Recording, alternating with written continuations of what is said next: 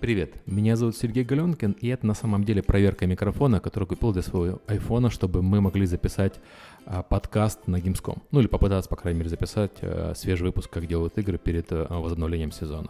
Поэтому сейчас я собираюсь проверить, насколько он хорошо пишет звук, и для этого я наговорю много текста, чтобы м, иметь какое-то непредставление. Я, наверное, расскажу вам про то, о чем я говорил на Mobile Optimized э, в докладе э, своем о платных играх в App Store. Дело в том, что э, про платные игры в App Store обычно не говорят, э, потому что на всех конференциях, на всех выступлениях посвящены фри-то-плей играм. И фри-то-плей игры действительно доминируют в App Store, они занимают 97% а топ-100, они занимают 99%, наверное, э, всех игр в App Store, но, как известно, 99% игр в App Store — это мусор, и поэтому не стоит вот гнаться за численными показателями, когда надо анализировать лидеров и фри-то-плей рынка, и лидеров среди платных приложений. Бесплатные приложения, естественно, зарабатывают больше. Бесплатные приложения имеют свои массовые преимущества. Во-первых, ориентированы на широкую аудиторию. Во-вторых, э, бесплатные приложения а, имеют выше виральность, э, в них проще привлекать пользователей с помощью рекламы и так далее. В общем, я ни в коем случае не советую вам а, ругать free-to-play бизнес-модель просто потому, что она бесплатная. Но у free-to-play игры есть свои особенности, которые делают их неприменимыми для ряда игр. Например, сюжетные игры free-to-play очень плохо совместимы. Core игры, игры ориентированные на низкую, э, небольшую аудиторию, на нишевую аудиторию, не очень хорошо работают с free-to-play бизнес-моделью, потому что когда у вас есть игроки, которым нравится играть, и игра предлагает пропустить какой-то кусок игры за деньги, коровые игроки, скорее всего, не согласятся. Они, собственно, потому играют, что они любят вызов. А, бесплатные приложения и платные приложения существуют в App Store, но платные приложения особо не отсвечивают, потому что бизнес-модель э, компании, делающей платные игры, она не ориентирована на то, чтобы продать э, компанию побыстрее и подороже. Кроме того, не стоит забывать, что у бесплатных игр, помимо гигантских э, доходов, существуют еще и расходы, связанные с э, маркетингом, с поддержанием э, серверов и так далее. И это расходы достаточно значительные. Даже самых крупных успешных компаний, вроде Supercell и King, это 65% доходов. У мелких компаний, менее успешных, это доля может превышать 100%, когда компания зарабатывает деньги, но тратит гораздо больше на привлечение новых пользователей. Платные игры, повторюсь, существуют, зарабатывают, но просто не выеживаются. Немножко примеров. А, про бесплатные игры вы, естественно, все знаете. Про платные игры, вот самый известный, наверное, это Майнкрафт, э, который при цене 7 долларов заработал порядка 75 миллионов долларов э, с одного App Store, не считая Android. Там тираж около 11 миллионов э, копий. Есть Five Nights at Freddy's, Э, который заработал 12 миллионов долларов на одном App Store. Это больше, чем он заработал э, на PC со Steam. Есть Terraria, там 10 миллионов долларов. Э, это меньше, чем в Steam, но это все равно достаточно большие деньги. Стратегии и настолки зарабатывают не так много. Я сам удивился, когда об этом узнал. Civilization Revolution, самый яркий пример, это 6 миллионов долларов, две части при цене в 10 долларов. FTL это 2 с лишним миллионов, XCOM это 2 миллиона на 2 приложения. Warhammer Quest порядка 2 миллионов. Там на, на слоке примерно то же самое. То есть Settlers это 2,5, как раз он 2, Ticket to Ride 1,5 и так далее. А, видимо, аудитория вот этих коровых игр, она ограничена. Возможно, даже это одни и те же люди, которые покупают и XCOM, и Carcassonne, и Civilization. И поэтому игры не могут вырваться за вот эту узкую нишу, к сожалению. Но, опять-таки, 2 миллиона долларов — это гораздо больше, чем 0 миллионов долларов. И даже небольшие настольные игры, вот нишевые, вроде Small World или Elder Sign, они зарабатывают на App Store достаточно неплохо. То есть там по полмиллиона — это гораздо больше, чем они зарабатывают на PC а, в Steam где как бы коровая аудитория. Ну и отдельно стоят особняком детские игры. Uh, у меня нет по ним точных цифр, но недавно Тока Бока отчитывалась о том, что компания заработала порядка 200 миллионов долларов. Это за вычетом уже uh, тех денег, которые они отдали в App Store. И uh, имеет около 100 миллионов скачиваний своих приложений. То есть делать деньги можно.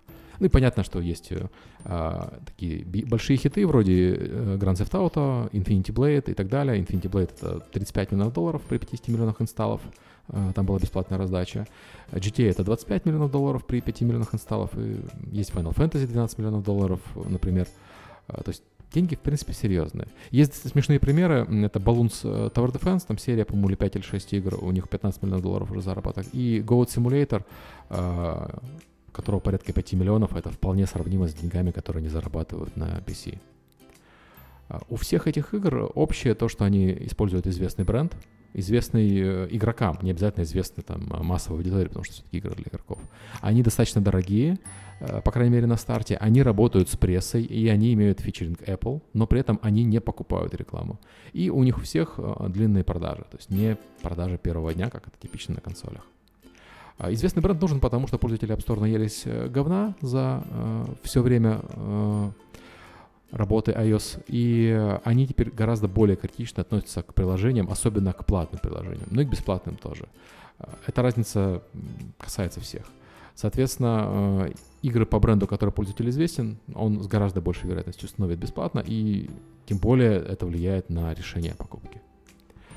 Игры по брендам распределяются примерно поровну между э, портами с PC или консолей. Это игры, ориентированы на ту же аудиторию, э, которая поиграла в игру на PC и хочет продолжить играть в нее в отеле там, или в командировке. А, это настольные игры. А, опять-таки, та же аудитория, которая играет в настольные игры или хотела бы играть в настольные игры, но не может, потому что настолки большие и объемные, но на iPad с удовольствием. Это игры по лицензии, их не так много среди платных игр, это в основном бесплатные, и это игры по новым брендам, но обычно здесь есть подвох, то есть это игра по новому бренду, но от компании со своим достаточно известным брендом вроде Infinity Blade. Или это игра при такой серьезной поддержке Apple, как вот Vainglory, например. То есть не так просто запустить новый бренд. По ценам я бы выделил три основные группы. Это игры для детей, а, игры для взрослых и игры для японцев. Игры для детей стоят э, от 3 до 5 долларов. Это так называемая цена «заткнись». Это цена игрушки в прикассовой зоне, которую покупают ребенку, чтобы он заткнулся а, в магазине.